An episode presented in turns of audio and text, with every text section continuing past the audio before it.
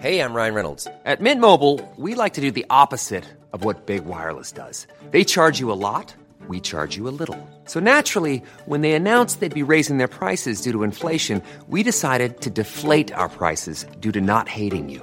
That's right. We're cutting the price of Mint Unlimited from $30 a month to just $15 a month. Give it a try at mintmobile.com slash switch. $45 upfront for three months plus taxes and fees. Promo rate for new customers for limited time. Unlimited more than 40 gigabytes per month. Slows. Full terms at mintmobile.com. Nu närmar det sig, hörni, Holy Craps Retreat. Äntligen är det dags med våra healing retreats som återkommer varje år och detta år är vi lite extra taggade för vi kommer faktiskt att erbjuda ett retreat i Portugal, där jag sitter nu. Ja, och det är inte vilken plats som helst, den här platsen. Jag är bara än så länge sett det på bilder, men vi ska ju faktiskt åka dit tillsammans snart. Och den ser helt magisk ut. Ja. Nej, men jag kan känna in känslan av att bara gå runt på den här platsen och allt vi kommer jobba med och Nej, men, alla fina möten och nej, den kommer hålla, det känns som att det kommer liksom, känslorna kommer kunna bara rinna ut i den här vackra jorden och det kommer vara eh, varma poolbad och det kommer vara, det kommer vara som en ljuv dröm. Ja, själva healingrummet där vi kommer ha klasserna har väl jättehögt i tak så det kommer finnas rum för så mycket expansion och växande i den här liksom underbara salen och eh, Nej men var, alltså varje gång jag tänker på det här retreatet så pirrar det i hela, hela Ja, jag känner samma. Ja, det är så otroligt kul. Så... Man känner energin bara zzz, Ja, jag vet, jag vet. Life force is flowing. Okej, okay, men detta datumet är 29 augusti till 1 september. Det är fyra dagar av ljuv Portugal, luft och magi. Och sen två veckor senare, den 12 september till 15 september, så ses vi hemma på underbara bäddar och ängar på Österlen för vår tredje omgång där. Och där har ni säkert sett och hört. Och det känns ju bara så hem, alltså det känns verkligen som att komma hem. Ja. Alltså där, det, man, vi känner liksom väggarna, vi känner hela auran, själen av bäddar och ängar och det öppnar också upp för ett väldigt tryggt och hållande och kärleksfullt space och vi kommer ju ha med oss våra fina foodgeeks även denna gången. Mm. Så in och spana in på holocrapco.com för att läsa mer om de här två fantastiska retreatsen så ses vi i sommar.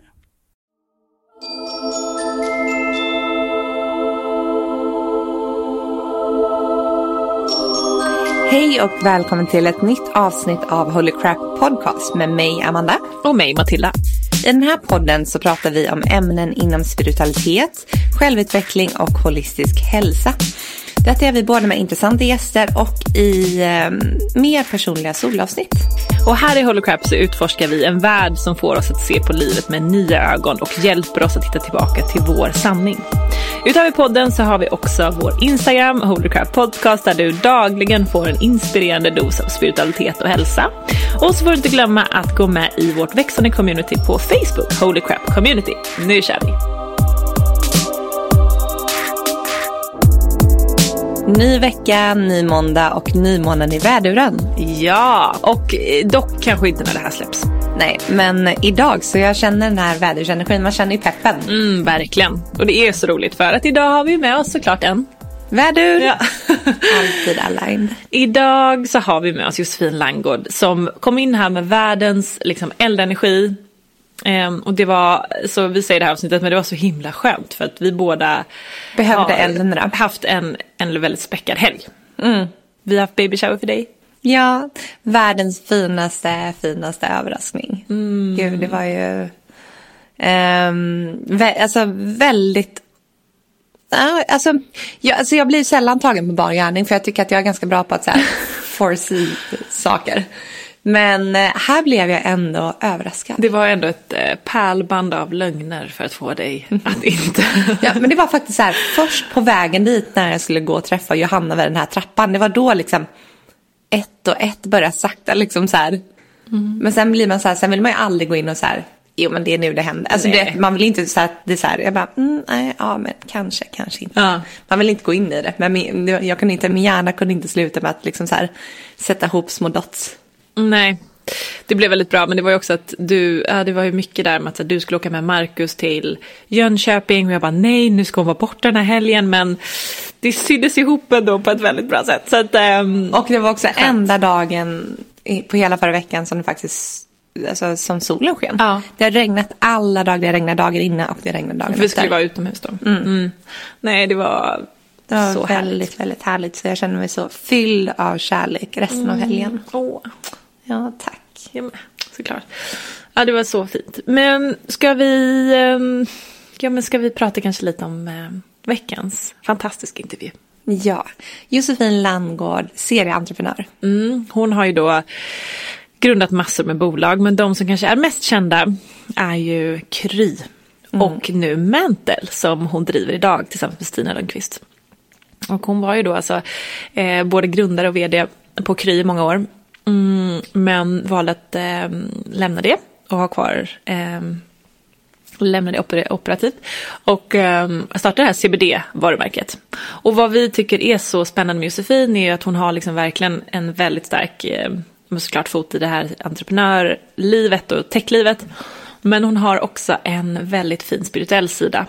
Mm, och det här gräver vi ner oss i avsnittet idag. Vi pratar om hur hon använder sig av spiritualiteten i sin business bland annat. Vilket jag tycker var väldigt härligt. Eh, vi pratar om eh, lite om olika healingmetoder som hon använder sig av. Och eh, ja, men det blev ett avsnitt högt och lågt och massa intressanta grejer. Vi, fick massa tips. Men hon använder liksom healing för att, eh, så att hennes barn ska kunna sova bättre. Och hon har en medial kompis. Och, nej, men just det här med att man liksom blandar det här liksom, ja men, eh, businessvärlden med det spirituella. Det är ju då verkligen det magiska sker. När man kan ta in det spirituella i sitt vanliga moderna liv. Mm. Och hur det är att vara kvinna i en väldigt mansdominerande bransch och hur man kan använda sin, eh, som vi brukar säga, kvinnliga intuition i detta. Hon har haft hjälp av både spiritualiteten och intuitionen i, i sitt arbete. Ja, men jag tycker liksom, det här är verkligen ett avsnitt för, för alla oss som, som har eh, liksom, eh, ena foten i någonting. Eh, något annat som kanske inte har det här klassiska spirituella. ehm, och eh, hur man liksom får ihop livet. Och Verkligen. den här balansen som är så himla, himla svår. Mm. Nej, men det blev ett väldigt härligt eh, avsnitt fylld av nymånens energi måste jag säga. Och vi har ju faktiskt en eh, rabattkod också till Mantle. Ja, så om du anger koden holycrap på eh, hellomantel.com så får du 20%. Ja, men då kör vi igång veckans avsnitt med Josefin Landgård. Yes.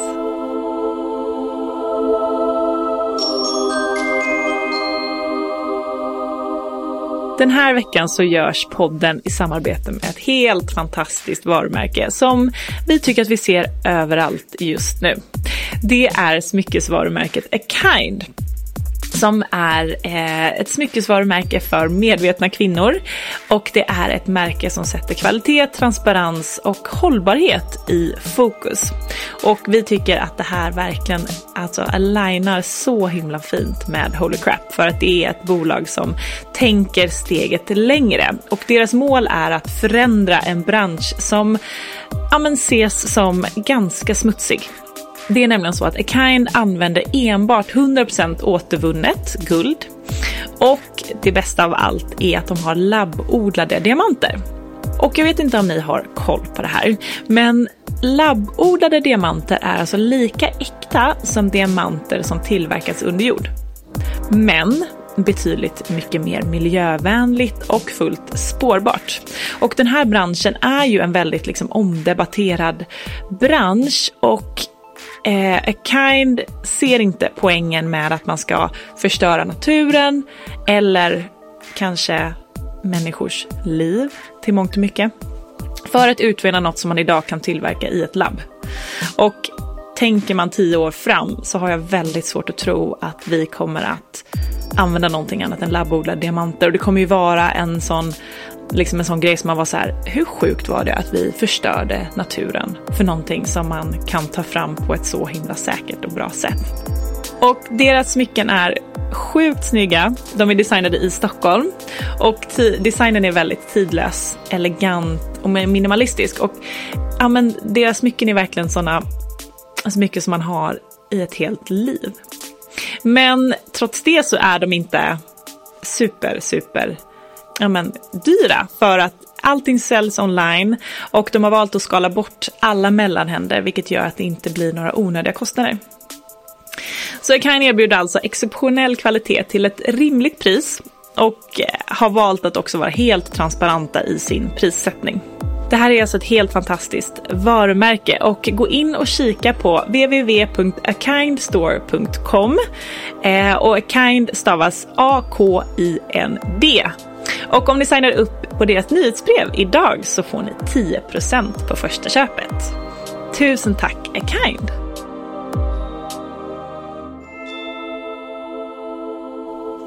Hej och välkommen Josefin Landgård till Holycraft Podcast. Tack så mycket. Jättekul att komma och träffa er.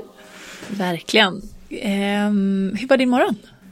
Ja men bra. Idag hade jag inte mina barn så idag var det ganska lugn och ro. Så jag har gått upp och eh, duschat, gjort mig i ordning, gått till skogen med hunden.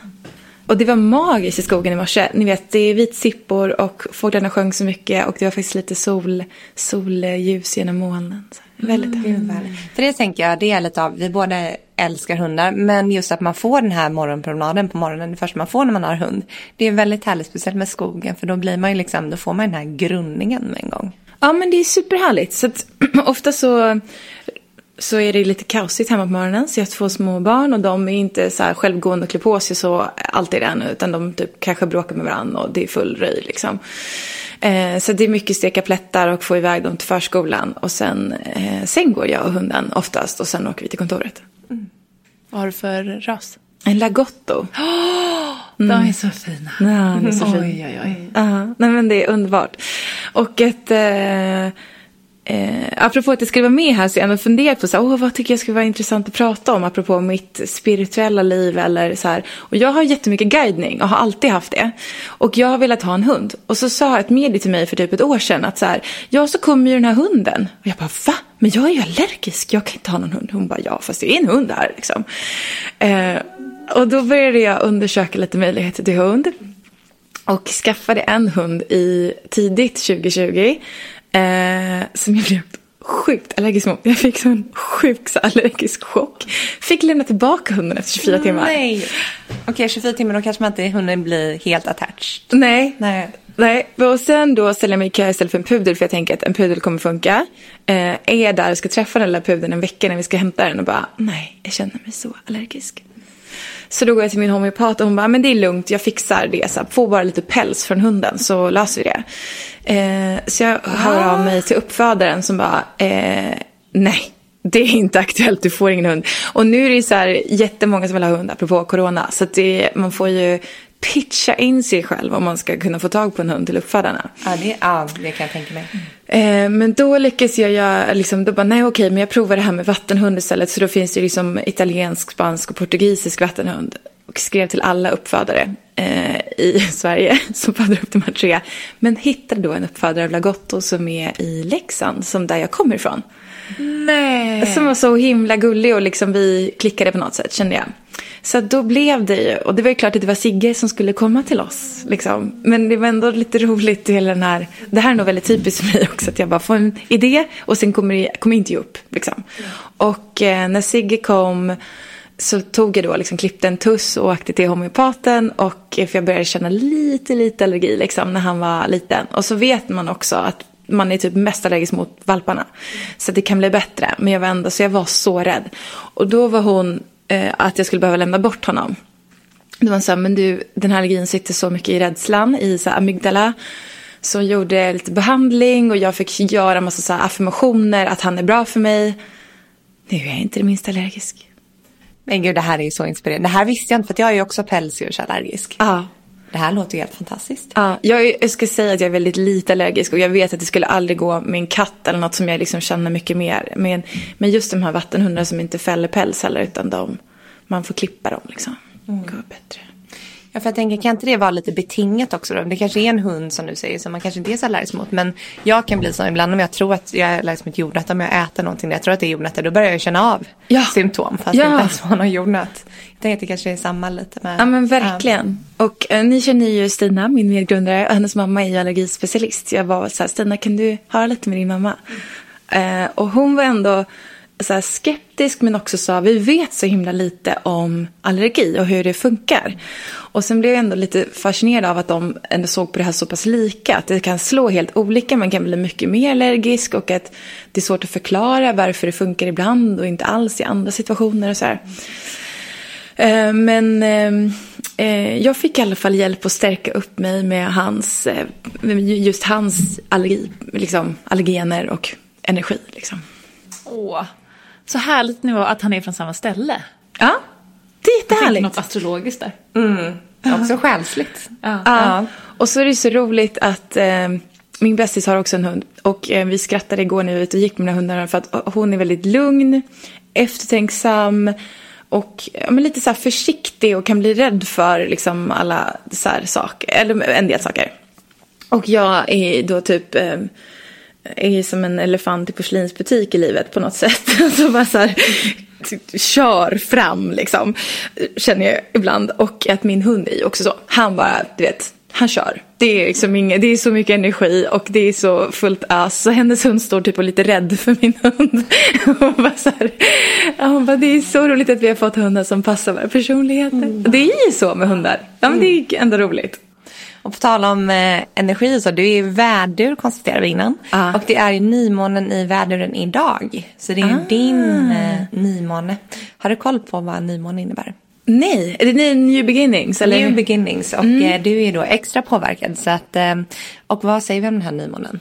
Den Ja, men den är, har ju alla väderskvaliteter så det handlar ju mycket om så här, eh, naiv, eller naivitet, men den här fantastiska, liksom, nästan lite barnsliga nyfikenheten på livet och att man känner också att man, det är en väldig självkänsla hos väduren. Ja. Eh, och eh, att man säger, ja men allt är möjligt, vadå, jag klarar det, det är bara att göra det. Den känslan har man nu och det är så här vår, det är väldigt vårig. Mm. energi. Att så här, man är taggad men man kan nästan också bränna ut sig. Ja, just det. Så man får vara lite liksom, försiktig. Ja, Har du känt av det här någonting nu då? Ja, och jag tyckte att det var, eller jag har nog inte känt nymånen specifikt så mycket, men jag har verkligen tänkt på de här vårkänslorna också för att det är så tydligt i min hund, men också i mina barn, hur de har sådana extrema vårkänslor och liksom bara vill springa. Alla vill typ springa och bara så här, vara och njuta och det är väldigt härligt. Och det känner man ju Eh, som vi sa, alltså det har ju varit ganska tungt med pandemin och kanske också energimässigt och olika saker. Att nu känns det som att det är kanske lite så ny, ny start och pepp och vår. Härligt. Det är roligt med djur och barn som lever i nuet. Ja. För de är ju inte där det som har varit eller det som kommer utan det är ju det vi blir trötta av. Men är man bara här och nu så är det klart man blir vårpepp. Ja. Så liksom. Ja. Jag har också, trädgård har seglat upp som ett enormt intresse för mig eh, på sista tiden. Och eh, det, jag tror att det gjorde mig så himla mycket. Och Bor du i hus? Jag bor i hus. Ah. Eh, Så jag köpte det här huset för eh, tre år sedan nästan. Och då var det ny, nybyggt och det var liksom ingen trädgård gjord. Så jag med den här naiviteten från vädren var så här, hur svårt kan det vara att göra en trädgård? Folk bara, ska du ha trädgårdsdesigner, trädgårdsmästare? Jag bara, du, jag har Pinterest, och Google, liksom, nu, nu kör vi. Eh, och det har vuxit Kan man bygga upp kry och mäntel så kan man bygga en jävla trädgård. Ja, verkligen. Eh, nej men, eh, och det kanske är dumt om man inte skaffar sitt intresse för man måste ändå förstå växternas ståndort som det kallas, liksom, vilka trivs där det är torrt och eller i skugga och i sol och eh, Alltså massa sådana grejer. Men jag tycker att det är jätteroligt att lära mig nya grejer. Så jag har liksom gått in i detta med hull och hår och tagit typ en halv trädgårdsmästarutbildning tror jag via YouTube och böcker. Och eh, tillbringar då hela dagen i år i trädgården. Och det är så härligt. Och då tror jag man får också jättemycket vårkänslor.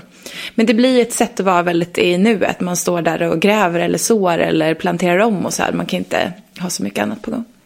Men just det här med växter, för det, det kommer vi kanske prata lite mer om. Men eh, berätta lite, för det går ju faktiskt ihop vad du gör idag, just med Ja. växter. Men berätta lite kort om dig själv och vad du gör idag. Ja kort om mig. Jag är från Leksand som sagt. Jag är 38 år gammal. Fyllde alldeles nyss år då, apropå att jag är väder.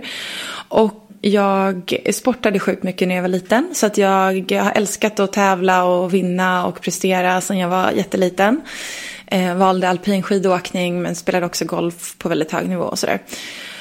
Och sen när jag var 19 så kom jag på att nej, men jag skulle inte, jag kommer inte vinna OS i storslalom så att det, nu får vi lägga om planen. För då hade jag gått på skidgymnasiet och liksom hela mitt liv handlade om att eh, bli snabbast på att åka skidor. Och då åkte jag istället till Kalifornien och var barnflicka och började surfa väldigt mycket. Och kände väldigt, eh, ja men så här, att jag ville göra andra saker. Men sen i alla fall hamnade jag på Handels och eh, pluggade där och ramlade in i startup-världen 2006 när jag sökte, det var så lite status att få bra internships. Så att jag eh, sökte en massa olika sådana jobb och eh, men visste liksom inte riktigt vilket det var som var för mig. Så det var allt från så bank till reklambyrå till andra grejer. Eh, men kom då i kontakt med en entreprenör som precis höll på att starta liksom sitt tredje bolag. Och han hade då varit med och sålt något bolag 99 och gjort massa grejer. Så jag fick chans att hänga på honom och starta ett till bolag. Eh, och sen var jag helt fast i det och liksom biten och hittade, men här kommer jag till min rätt. Att så här, jag har väldigt lite tålamod och det funkar ofta ganska bra i en startup för att man behöver få väldigt mycket gjort och kanske inte vara så mycket perfektionist. Ehm, men också det blir det här högt och lågt, att så här, man tänker ut och så gör man typ parallellt hela tiden. Jag tycker att det är väldigt kul och att det är kreativt och skapande. Liksom man bygger någonting av något som inte finns. Så då hittade jag in i det och har då sedan 2006 startat och byggt bolag i olika kontexter. Bland annat har jag startat Glossybox för Rocket. Jag var med som anställd på eh, Videoplaza som är ett ganska bra adtech-bolag från Sverige som sen såldes till Lojala.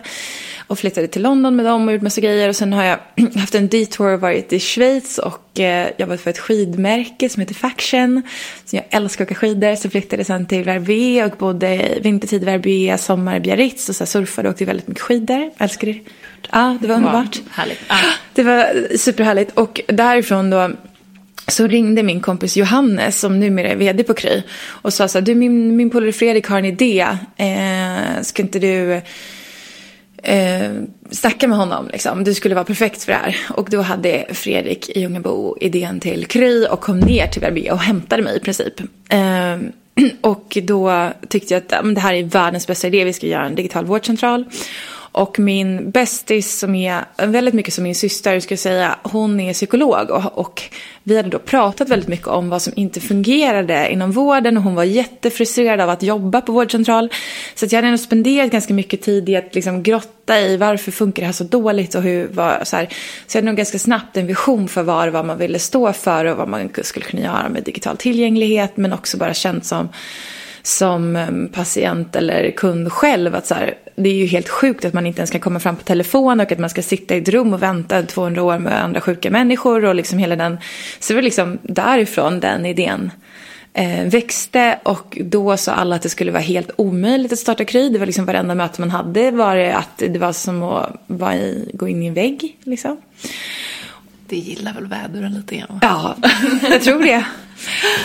Ja, det, det, faktiskt, var verkligen så. Um, men också att vi hade väldigt starkt team då. Så att man gick tillbaka till kontoret. Jag pratade med Jocke och Fredrik och bara så här. Ja, men vi typ garvade åt att ingen annan förstod. Vi bara, vi har sett ljuset. De fattar ingenting. Vi ska visa dem. Men det var ändå att ni inte blev liksom nedslagna av det, utan ni klarade av att... Nej, alltså vi visste nog att det skulle ha ett stort motstånd och var också medvetna om så här, löser de här problemen så kommer vårt bolag vara värt väldigt mycket. Och det ska man ju tycker jag alltid har med sig så här, ju större problem man löser desto större potentiellt eh, värde av bolaget man bygger. Ja. Um, men um, det var ju lite att man hade signat upp sig för det. Men det som jag tror att jag kände en ganska stor stress över var att vi inte hade några intäkter. Det var liksom, um, vi kunde inte få intäkter från svenska systemet. Så det var mycket så här, hur ska vi göra det? Samtidigt som vi inte heller kunde få någon att investera för att liksom Äh, ja, det var svårt att få med sig änglar och VCS. Så det var ändå så här, eh, ja men ganska mycket kniven mot strupen och jag jobbade länge utan lön och hade egentligen inga pengar att göra det för och liksom så här. Så det var, satsade allt liksom och sen gick det ju jättebra med Kry. Alltså så här, fantastiskt sjukt bra. Jag tror inte det finns en enda människa i Sverige som inte vet vad Kry är. Nej, men jag säger också det, nu gillar jag att säga det lite grann att Kry är jättestort i Europa. Så det är inte så bara att ja, men Kry och min, så här, Dr. S är ungefär lika stora. Utan Kry är faktiskt jättemycket större. Och ett stort bolag i, i Storbritannien och i Frankrike och så vidare. Och... Um, är ju liksom en av de bolag som tippas att ta över mycket liksom, den nya primärvården i världen. Och det är, jag är så sjukt stolt över det. Det är så häftigt. Ja. Alltså, Ja. Så att, men sen tre år tillbaka så jobbar inte jag operativt med Kry. Utan har hoppat av och ett tag så trodde jag att jag skulle investera i health tech för jag tycker att det är ett väldigt spännande område. Men så for, liksom, när jag pratade med folk så var de så här, men du är så bra operator, det är ju en total waste, förlåt min svengelska den är jättedålig. Men eh, att du ska investera, det är så många som kan det, du kan bygga bolag, det är inte så många som kan det liksom. Och eh, funderade väl ändå på det, jag försökte hitta vägen fram och jag tycker det är jätteroligt att göra ängelinvesteringar men ska man investera andra människors pengar så blir det en annan process som kanske mer handlar om analys och saker som jag egentligen inte tycker är så roligt. Så att vara väldigt noggrann till exempel är liksom inte min gren. Eh, och då hade jag tagit en eh, CBD under en längre period eh, där det var väldigt jobbigt privat och sjukt mycket på jobbet och jag kunde inte sova.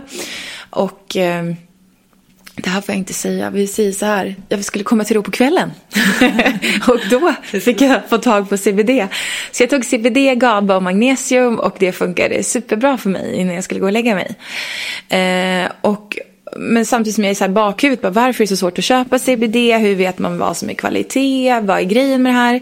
Och så var jag i New York och eh, föreläste på en sån här Women in Tech-grej. Eh, Eh, det känns ju helt sjukt nu att man kunde resa för att göra en sån grej. Men det kunde man ju då, för två år sedan typ. Eh, och eh, då bara blev jag liksom helt golvad med vilken megatrend det är med CBD i, i New York. Och att det är överallt och att det är liksom en ganska lyxig produkt. Jag bodde på The Standard, de har CBD på menyn. Man går på en härlig kaffebar, det är CBD eh, latte på menyn liksom och så vidare. Och då var jag så här, men det här måste jag gå och göra i Sverige och så kändes det väldigt lustdrivet att så här, åh men tänk om jag kan bygga ett ett varumärke som handlar om wellness och det som jag ändå vill stå för. Det handlar alltid om att hitta någon sorts balans och att ta hand om sig själv och hur otroligt viktigt det är. Vilket ju kommer ju väldigt mycket då från din egen personliga resa. Ja. ja. Det är alltid när man gör det, alltså bygger ett eh, företag på då blir det ju extra starkt. Liksom. Ja, mm. men verkligen. Nu hoppade jag över den här delen att jag med mitt första startup jobbade så mycket så att jag höll på att dö av en lunginflammation för att jag hade liksom inget immunförsvar kvar och låg på Karolinska tre veckor och ja, men det var touch and go att jag skulle klara mig eller få sepsis för att jag hade en varhärd i lungsäcken på två liter. Liksom.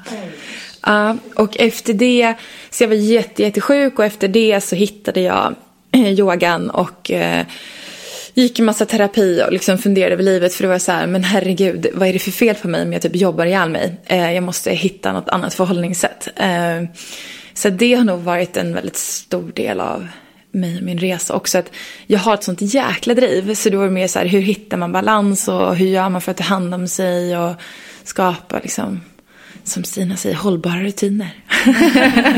Vi lär ju prata om dem. Nej men, eh, ja, så att, eh, nej men, och har alltid varit sjukt hälsointresserad och både hittat, ja men, eh, liksom diverse homeopater, healers och akupunktörer och andra som hjälper en ta hand om sig men också vilka så här bra kosttillskott och hur man kan jobba med mental träning från sporten. Och så, så det kändes som att ja, men allt jag gjort hittills har liksom lett till att jag kan starta ett wellness-varumärke och att vi ska börja med att pionjära CBD i Skandinavien och Europa för här har det inte blivit en så stor trend. Och att de produkterna som fanns på marknaden kände jag att de talade inte till mig. Liksom, att det ser mer ut som någon eh, proteinbar eller obskyr hippieprodukt. Liksom. Eh, så vi vill ändå göra det lyxigt och att, man, att det reflekterar vilken kvalitet det är. Liksom. Så sen la vi massa krut på att hitta en fantastisk odlare till oss. Som odlar och extraherar CBD då i Schweiz. Och sen kom vi igång och lanserade det. Mm. Helt ja. fantastiskt. Ja, mm. vi älskar ju era produkter. Ja, vad roligt. Mm. Och vi, har, vi kan länka det här för vi har ju faktiskt ett helt program med din uh, co-founder Stina. Ja. Där vi verkligen grottar ner oss i CBD. Jag vet att det var så mycket svåra ord så vi satt där och bara... ja, exakt. Ja, nej men det, eh, CBD kommer alltså från, vi gör en snabb recap, från cannabisplantan. Men man tar bort det som ger rus som kallas för THC. Eh, och då får man mycket av de här fina egenskaperna som finns i den botaniska liksom, växten cannabis. Men man tar bort det som ger rus, vilket vi då inte är intresserade av. Däremot tar vi gärna de andra liksom, health benefits som man ju har vetat sedan tusentals år att det finns i den här plantan. Ehm, ja, så, så det kom därifrån och sen så bestämde vi oss också för att ha, göra hudvårdsprodukter med, som är baserade på CBD. Och eh, då fick jag brottas lite med mig själv att så här, behöver världen verkligen ett till hudvårdsmärke och finns det inte viktiga saker vi ska göra? Men så känns det också att det är bra att drivas av lust också. Jag tycker det här är så roligt och det är någonting vi kan stå för. Jag har ända sedan jag blev gravid faktiskt verkligen så här kemikaliebantat på alla sätt och vis. Jag vet inte om du har ägnat dig åt det här också kanske? Jo, det har jag. Jag får så här jag letar fortfarande efter en bra deo, så det, om ni har -huh. tips på att ta fram det. Nej men eh, för att jag känner detsamma, man vill ju ta bort så mycket som möjligt. Ja, och eh, i, vi vet ju att liksom skönhetsprodukter innehåller allt möjligt som man egentligen inte vill ha på huden. Och då har jag tidigare gjort kompromissen att jag använder liksom ekologiska rena produkter på kroppen. Där jag tänker att det är en större yta och mer produkt som jag smörjer in. Men kanske ändå velat ha ganska effektiva eh, produkter i ansiktet. Och nu behöver jag inte kompromissa längre, för nu kan man använda våra produkter från Mantel. Ja, helt magiskt. Mm. Så roligt och alltid så vackert. Och... Ja, ja, men härligt. Det ska ju vara sinnligt och lustfyllt och eh, härligt men bra, liksom, tänker vi. Men vi vet ju att du är väldigt spirituell. Mm. Och kan du inte berätta lite vad spiritualitet betyder för dig? Ja, eh, jag tänkte också att så här, det kanske är något tecken på att jag ska fokusera lite mer på min spiritualitet. spiritualitet det är inte ett lätt ord, det är många Tack. som har spiritualitet. Nej, det går inte. Ja, ja, ja, ja mitt, mitt, mitt, andliga liv. Eh, så, eftersom jag är med här. Eh, för att jag lyssnade då på ett gäng avsnitt innan jag kom hit och bara kände så här, gud, det här har jag liksom inte haft så mycket fokus på i mitt liv på slutet. Eh, men för mig är det nog ganska självklart med det här med energier och eh, guidning och så vidare. Och att min eh, bästis som jag har haft sedan jag var 11, hon är ja, medial kan man säga. Så att hon är så här, ja men igår när jag kom hon bara, har du ont här? Man bara, ja det har jag knappt tänkt på. Då känner hon det direkt liksom. Eller innan man, man hade hemtelefon utan, utan nummerpresentatör, det här kommer ni inte ihåg för ni är födda på 90-talet. Så visste hon alltid vem det var som ringde. Eller liksom, ja men det kommer döda människor och pratar med henne. Och det är liksom alltid sådana här grejer. Och då när det är ens närmaste vän som nästan är som en syster så blir det ju inte så konstigt. Utan så här, det här är del av eh, vårt eh, liv liksom. Att hon vet de här grejerna. Och sen har jag vid några tillfällen, ofta faktiskt när jag har varit i eh, någon form av despair, så har jag pratat med eh, medium. Och fått så här jättefin guidning och verkligen kunna bli lugnad i så här, allt kommer bli okej. Okay. Eh, och det eh, är ju väldigt roligt. Så när jag skulle lämna Kry och var väldigt knäckt över massa saker i mitt liv så pratade jag med ett medium. Och hon var såhär, nej men du vet ditt nästa bolag kommer bli större. Jag bara, större än Kry. Alltså skärp dig. Men nu då, nu uppar vi ambitionen med Mantle så det är ingen konstighet. Men det är det, vi går ju också till medium och får liksom, eh, ja men eh, så här advice om holocrap. Ja. Och det är ju också att så här, man, man håller ju självförtroendet uppe va? Mm. Alltså det är ju, det är ju lättare. Så bra. Ja, ja. Mm. Man har en väldigt eh, stor vision och sen kan man ibland så här, kolla på vad man är idag och bara, nej men va, inte vi här. Alltså vi är väldigt långt fram hela tiden liksom i vårt tänk. Ja. Men, eh, så, men det är helt fantastiskt att kunna få business advice från ett medium. Ja, eh, men verkligen. Eh, men jag tänker också, eh, ni frågade ju om nymånen vad som händer. Jag försöker köpa ett eh, landställe. Och det här kanske är del av min personlighet eller om det har att göra med mitt stjärntecken. Men jag blir obsessed. Så jag kan liksom inte, du vet jag drömmer, visionerar, alltså det, jag tänker på det här hela tiden. Och jag liksom bara ser framför mig hur vi ska dansa runt midsommarstången på innergården på det här stället. Så att jag, det är typ all min energi och sen finns det ganska mycket tumantel och det är liksom det som existerar i min värld just nu. Så vi får väl se om det blir det här stället. Men då har jag sökt mitt favoritmedium för att bara, vad tycker vi om det här stället? Då är hon lite slug ibland. Så då, då lägger hon den längre fram så att jag behöver bestämma själv när hon tycker att hon inte ska liksom ah. meddle. Mm. Att hon lägger tiden längre fram. Ja. Mm. Så att jag måste bestämma själv. Vad fan? Det märker vi också. Jag kan tycka det ibland när man är som mest in, i behov av ett medium. Eh, så kommer det kanske en vecka fram. Och då Ja. när man väl ska dit, då är man mycket mer lugn. Ja. Vilket är ju då man egentligen är mer mottaglig för att ta emot alltså, grundade beslut. Liksom. Ja. Men i och med att det är nymåne i vädren idag så är det en väldigt bra tid för manifestationer. Så skriv ner en lista exakt på vad du vill att ditt eh, sommarhus ska ge dig för känslor och allting och visualisera. Så, så hjälper nymånen. ja. Det var så härligt. Men eh, det här med medium då, har du, har du fått reda på någonting spännande? Har du hört något om så här, tidigare liv? Eller? Ja, um, faktiskt också. Så det var, ehm, det var nog ett tag sedan som någon sa så här, men jag var liksom byhövding i mitt tidigare liv. Och eh, nu är tjejerna på Mantel, de var mig för de bara, det är klart att du var. Liksom. Ja. För det är ju så du beter dig, Josefin. Och liksom, jag tror att jag har eh, liksom ett ledarskap på ett sätt som är så här, jag tar hand om dem som är runt om mig. Eh, och att det är väldigt viktigt och att jag har också upptäckt på, på sistone att jag är nog högkänslig. Men jag har liksom inte känt till det här som begrepp eller som grej. Och jag tänker att man har alla olika spektrum och sätt att vara det här. Men jag är väldigt känslig för liksom hur de som är runt omkring mig mår. Och har liksom svårt kanske när jag är med min familj och med andra. Att eh, om det är någon som tycker att det är lite dåligt eller jobbigt så, så, så känner jag det extremt mycket. Så det blir ofta så här mycket fokus på de som är runt omkring och att de ska må bra. Och nu håller jag på faktiskt med coachen och jobbar på att nej men jag ska jag ska vara centrerad och i mig själv. Och eh, visst, man kan hjälpa andra, men man behöver inte flytta sig och vara i deras energi. Liksom. Och så så det sådana saker håller jag på med. Gud vad intressant för eh, vi hade en intervju med Rakel Brotén, alltså Yoga Girl. Och hon sa det att hon upplever att det är väldigt många som har just temat så här, sätta gränser just nu. Ja, Och så kommer du prata om det också. ja. Det är verkligen ett så här, 2021-tema kanske kollektivt. Ja, men det kanske är det. Ja, det är väldigt mycket så för mig. Och att så här, bra det här får stå för dig, skicka tillbaka eh, energi. Liksom. Ja, för det är ju så för att du måste ju kunna stå stark i din kraft och energi för att kunna gå in och hjälpa också. Om du tar in den persons energi då är det som att du men då tappar ju du din kraft som är där för att liksom kunna sätta och hjälpa allting. Så att det är väldigt viktigt att öva på det här. Ja. För man kan ju aldrig hjälpa någon. Nej. Det går inte. Nej. Utan man kan bara hjälpa sig själv. Ja. Så att man deplitar bara sin energi när man försöker hjälpa någon. Medans, liksom, om man står kvar i sin energi så inspirerar man andra till att hjälpa sig själv. Ja, men det, det känns som väldigt så. Och jag, tror, jag känner det som att jag har gått in i någon sån förberedelse för att jag ska fylla 40. Och att det blir liksom en ny fas i livet där jag känner mig ja, men mer kära sjukt confident på något sätt. Alltså så här, jag är så nöjd med den jag är och jag är härlig och nu är jag så här. Och liksom bara lämna mycket mer så här, tvivel och ångest och för, så bakom mig känner jag. Så jag äger den jag är och det känns väldigt skönt. Kanske inte där 200%. Just idag känns det ganska bra. Ah. Ja, det går ju absolut i vågor, det känner igen oss i. Men det måste vara skönt att liksom känna det, att man landar mycket mer i sig själv. Ja. Det ja jag upplever vi också bara för varje år som går. Liksom.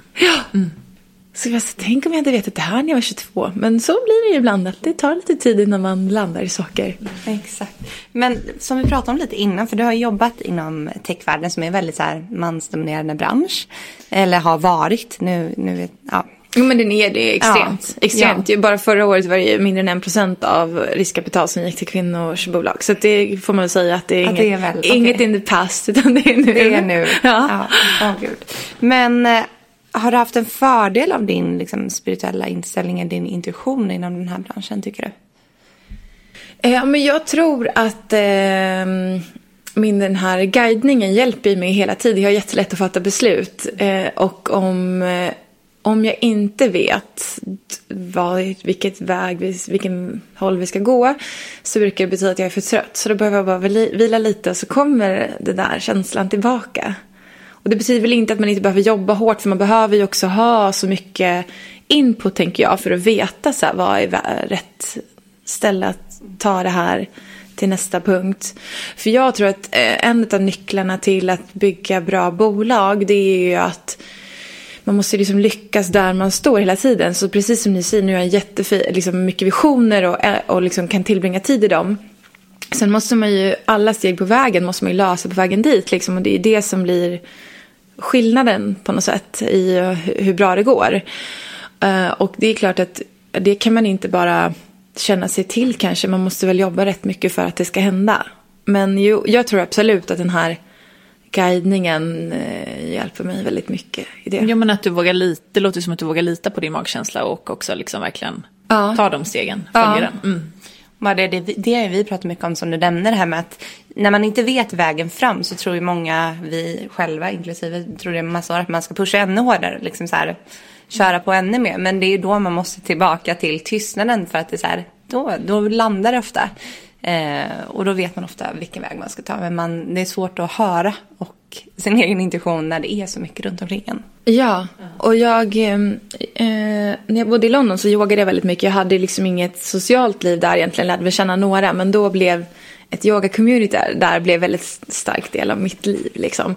Och då hade jag en fantastisk yogalärare som flög in från LA och hade en immersion med oss en helg. Och hon pratade om hur... Eh, eh, att vi skulle liksom lägga oss och vila. Och ni vet just så här att verkligen våga vila bakåt och att eh, se oss själva som en våg på havet. Och liksom att när vågen går ner i havet för att sen komma upp och manifestera den den är.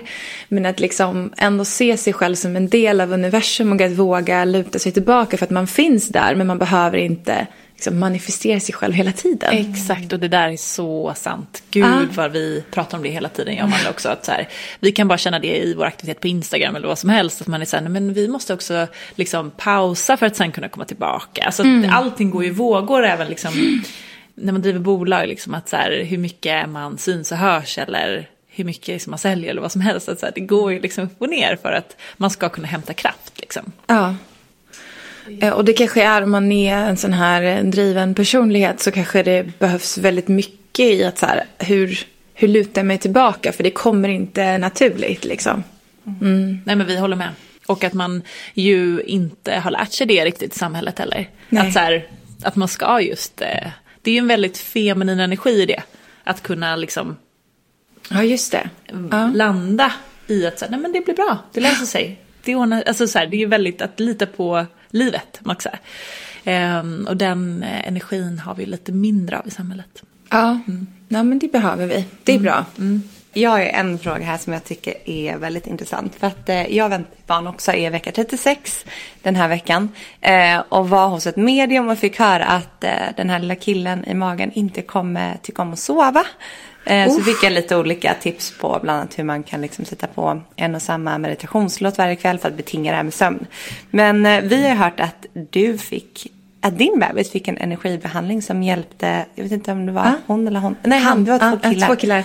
Eh, honom att börja sova igen. Vill du berätta om det här? För Ja, det är jag så nyfiken på. Ja, alltså det skulle jag också säga som tips. Har man barn som har kolik så har i alla fall min, för jag var orolig för det här eh, innan, för jag hade kolik när jag var liten. Jag var så här, herregud vad tufft det blir och man vill ju inte att barnet ska ha ont. Alltså jag tänker att man går sönder om de skriker hela tiden.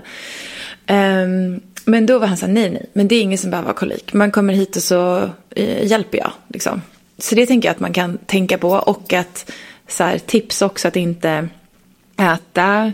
Alltså jag hade en ganska res- restriktiv diet från början när jag ammade barnen för att se sen. Tålde de lök, tålde de blomkål, tålde de choklad, jordgubbar och så vidare. Mjölkprodukter. Så att man ändå så här tänker på att man inte retar deras tarm så mycket.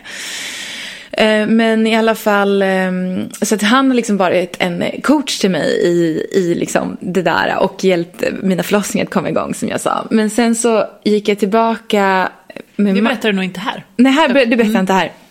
Eh, jo, ja, han är fantastisk. Han heter Seamus Hughes och har sin praktik på Gärdet. Och han var en homeopat. Han är akupunktör. Akupunktör. Och jobbar med traditionell kinesisk medicin. Så han jobbar med örter och han gör liksom energibehandling.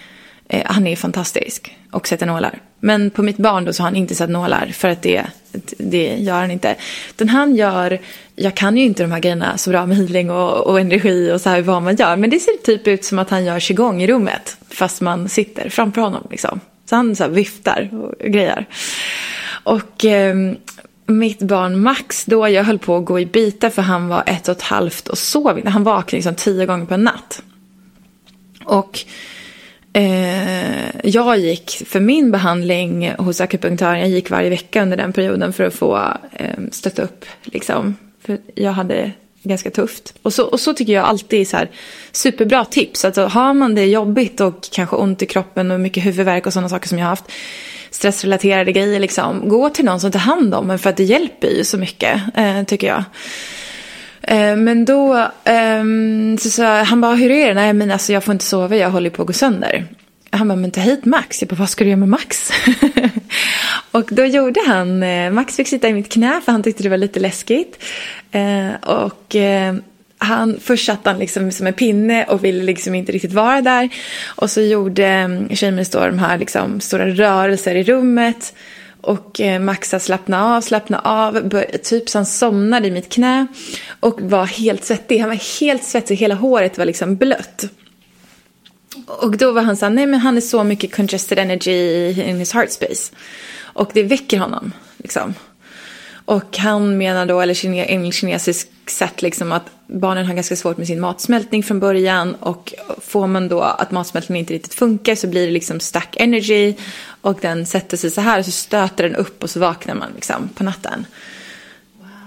Ja, så att vi var där eh, en gång Ja, men vi var där tre gånger, men redan efter direkt så vart det liksom bättre. Man sa, ja, men jag vill att han kommer en gång till för vi har inte cleared everything liksom. Eh, men sen sov ju ungen. Nej. Jo. Vad häftigt. Ja, och sen mådde han mycket bättre också. Och sen, eh, han kanske var närmare två för att min pappa pratade på Facetime med Max och var så här, jaha, men vart ska du? Ja, men jag ska till Dr. Seamus. Så här jobbar jag. Jag säger till mina barn att de här är doktorer, alltså homeopaterna och akupunktörerna, för jag tycker att de ska förstå att det, this is how you get help. Eh, men, men eh, han bara, nej, eh, skönt kroppen, sa han då. Så att han kunde liksom förklara att det här kändes jättebra för honom när han fick den här hjälpen. Han var jättefint. Ja. Nu tänker jag, det här har jag inte ens tänkt på sen dess, men sen när han var tre år så upptäckte jag att han var glutenintolerant. Så att han var väl det redan då och kunde inte äta, för det var liksom det stora problemet. Mina barn har ammat, ammat, ammat, ammat och inte velat ha någon mat. Och det blir sån Alltså vi var så på underviktsutredning på BUM och liksom mer eller mindre att man känner bli utskälld och ifrågasatt. Så här, ger du barnen mat? Man bara, jag ger barnen mat. Du förstår liksom inte vad jag gör. Och går above and beyond för att de ska få i sig. Och så liksom. Det är så jobbig känsla också att inte kunna ge. Eller att inte ens barn äter. Så jag. jobbigt. Mm. Mm. Men alltså, och nu tänker jag säga jag skulle bara lagt ner. Men även om man... Eh, Fortsätta amma typ? Ja, och så här, att man kan servera men inte själv känna hela den här, om han inte är, alltså för det blir så jättestark energi kopplat till det. Till exempel liksom desperation, att du måste äta. Ja. Och man gör ju alltid sitt bästa i stunden. Speciellt ja. som mamma, så man, man vänder ut och in på sig själv. Ja. ja. Exakt. Och att kanske just att stå och göra den här hemmagjorda maten för att servera fem gånger per dag från fem månaders ålder. Ingen har fortfarande ätit när han är 15 månader. Man bara så här, vad fan. Det är så sjukt frustrerande. Men men, eh, nu äter de. Och nu är han glutenintolerant och vi förstår det och kan få ont så fort han äter om han råkar få i sig något. Det kan ju hända när han är hos sin pappa att de bara, ja, jag åt chicken nuggets. Man bara, vad sa du? Vad gav till sonen sa du? Eller så skicka en bild när han äter en glass med, i en strut. Liksom. Man bara, mm. Ja. Men vad, det är klart att han då inte kunde sova. Ja. ja. Mm.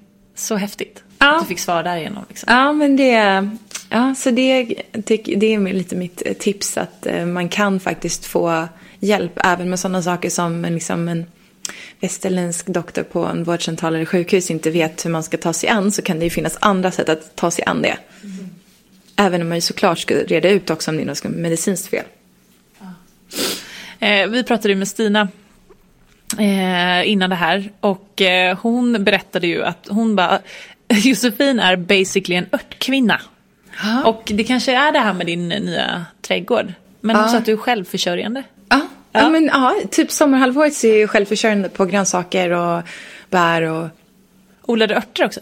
Ja, men alla örter. Ah. Jag tänker att det är, eller alla, men alltså mejram, oregano, basilika, timjan, ah. rosmarin, eh, mynta. Sjukt mycket mynta.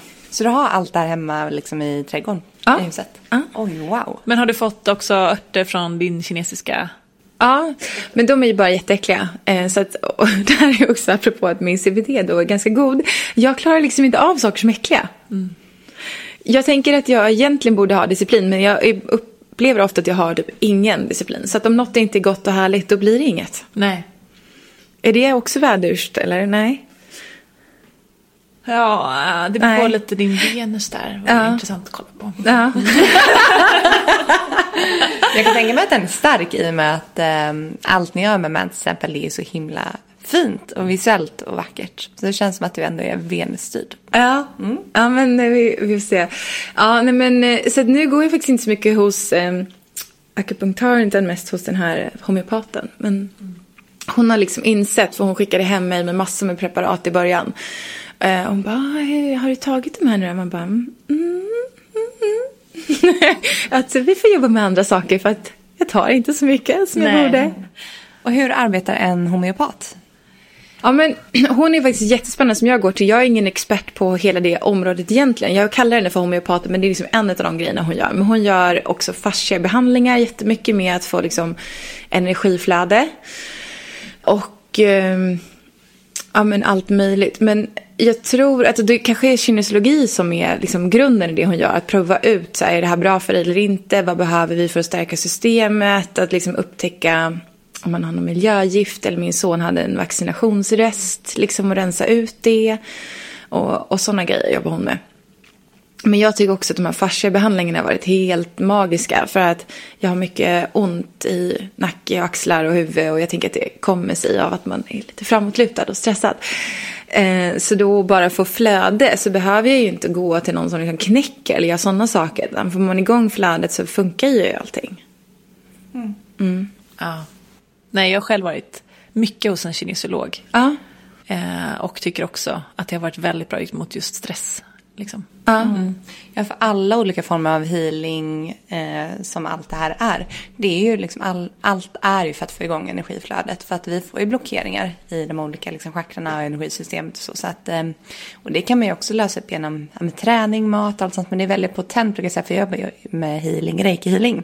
Så det är väldigt så här, potent sätt till att tillföra ny energi och lösa upp blockeringar. och Så, så att jag tror att det kommer bli allt vanligare. Man säger reikin har ju exploderat i Sverige.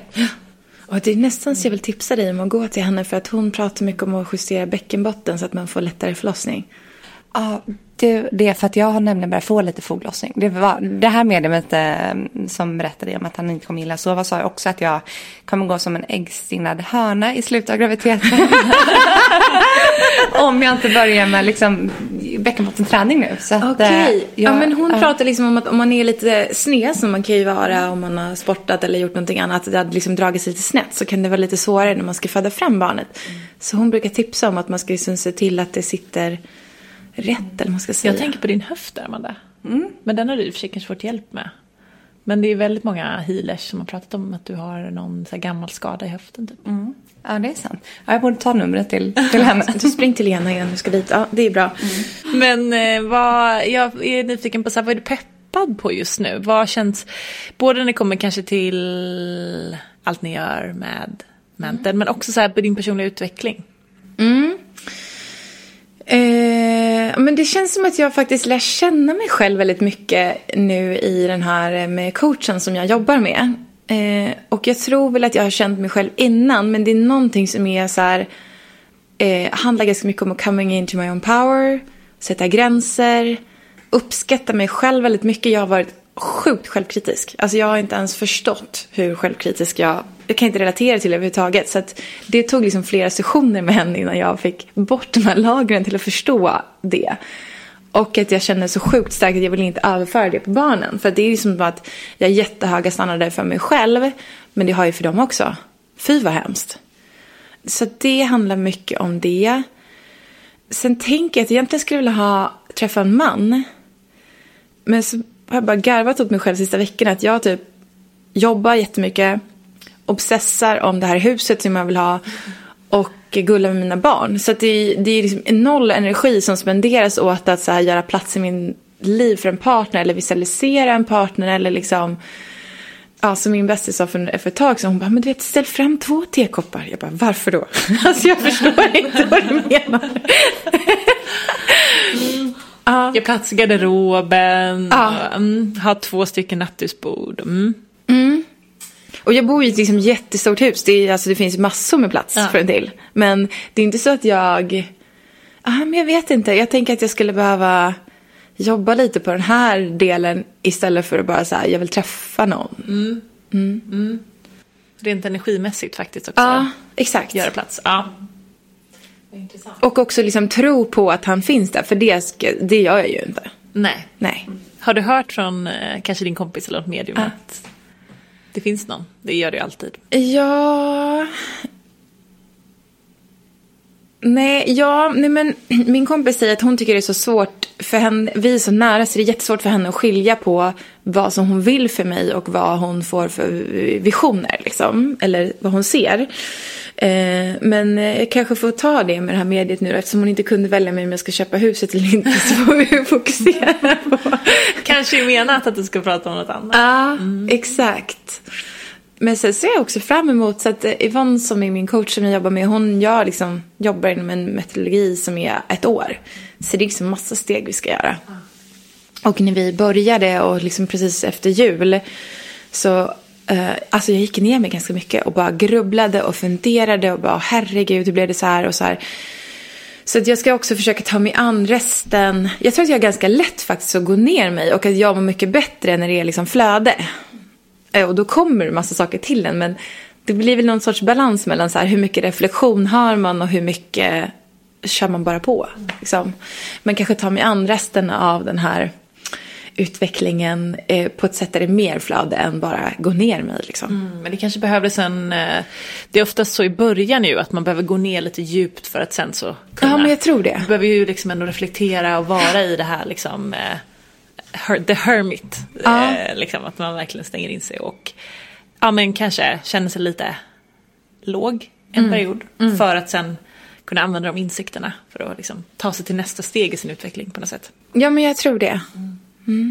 Ja, sen finns ju en divine timing som vi säger för allting. Så att eh, allt kommer precis när det ska komma. Så att det är svårt att pusha saker och ting som inte liksom är där ännu också. Ja. Och lita på det, att det, det kommer när det kommer. Men att man såklart jobbar för det också.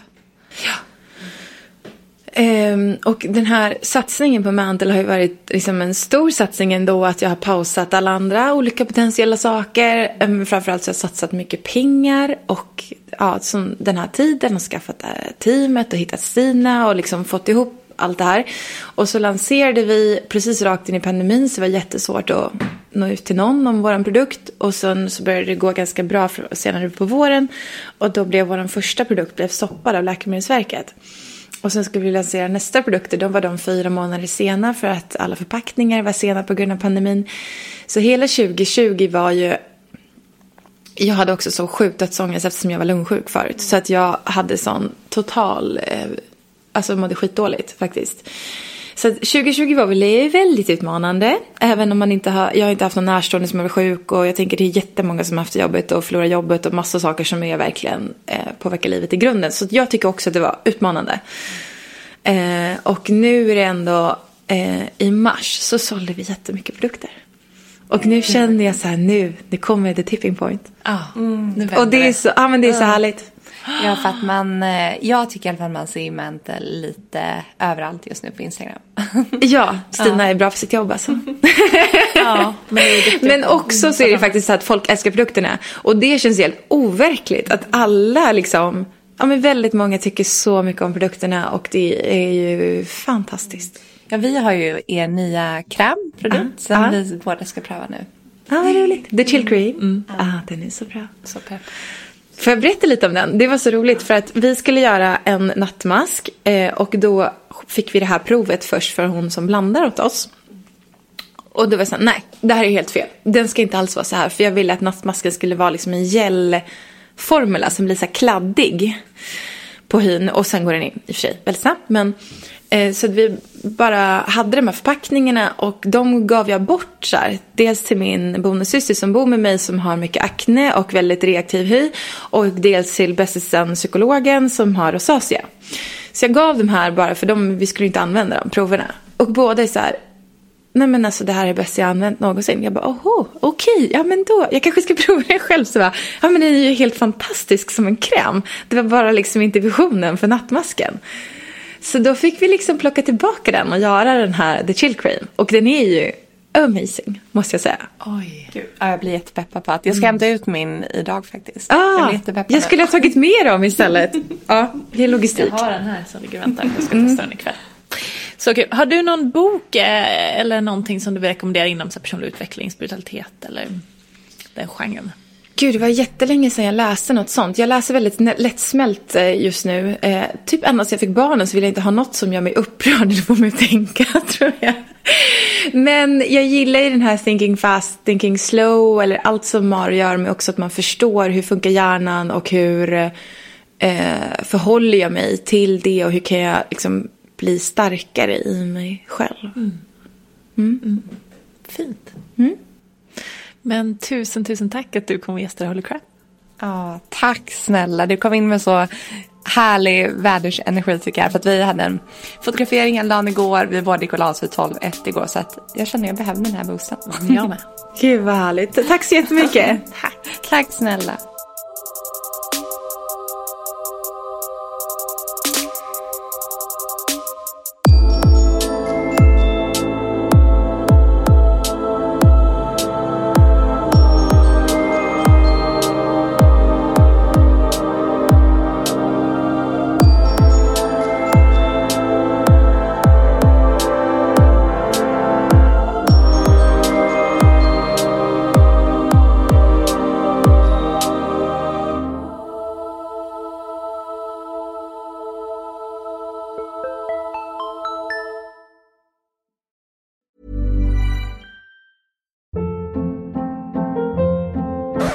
Up. What was that? Boring. No flavor. That was as bad as those leftovers you ate all week. Kiki Palmer here, and it's time to say hello to something fresh and guilt-free. Hello Fresh. Jazz up dinner with pecan-crusted chicken or garlic butter shrimp scampi. Now that's music to my mouth. Hello Fresh. Let's get this dinner party started. Discover all the delicious possibilities at hellofresh.com.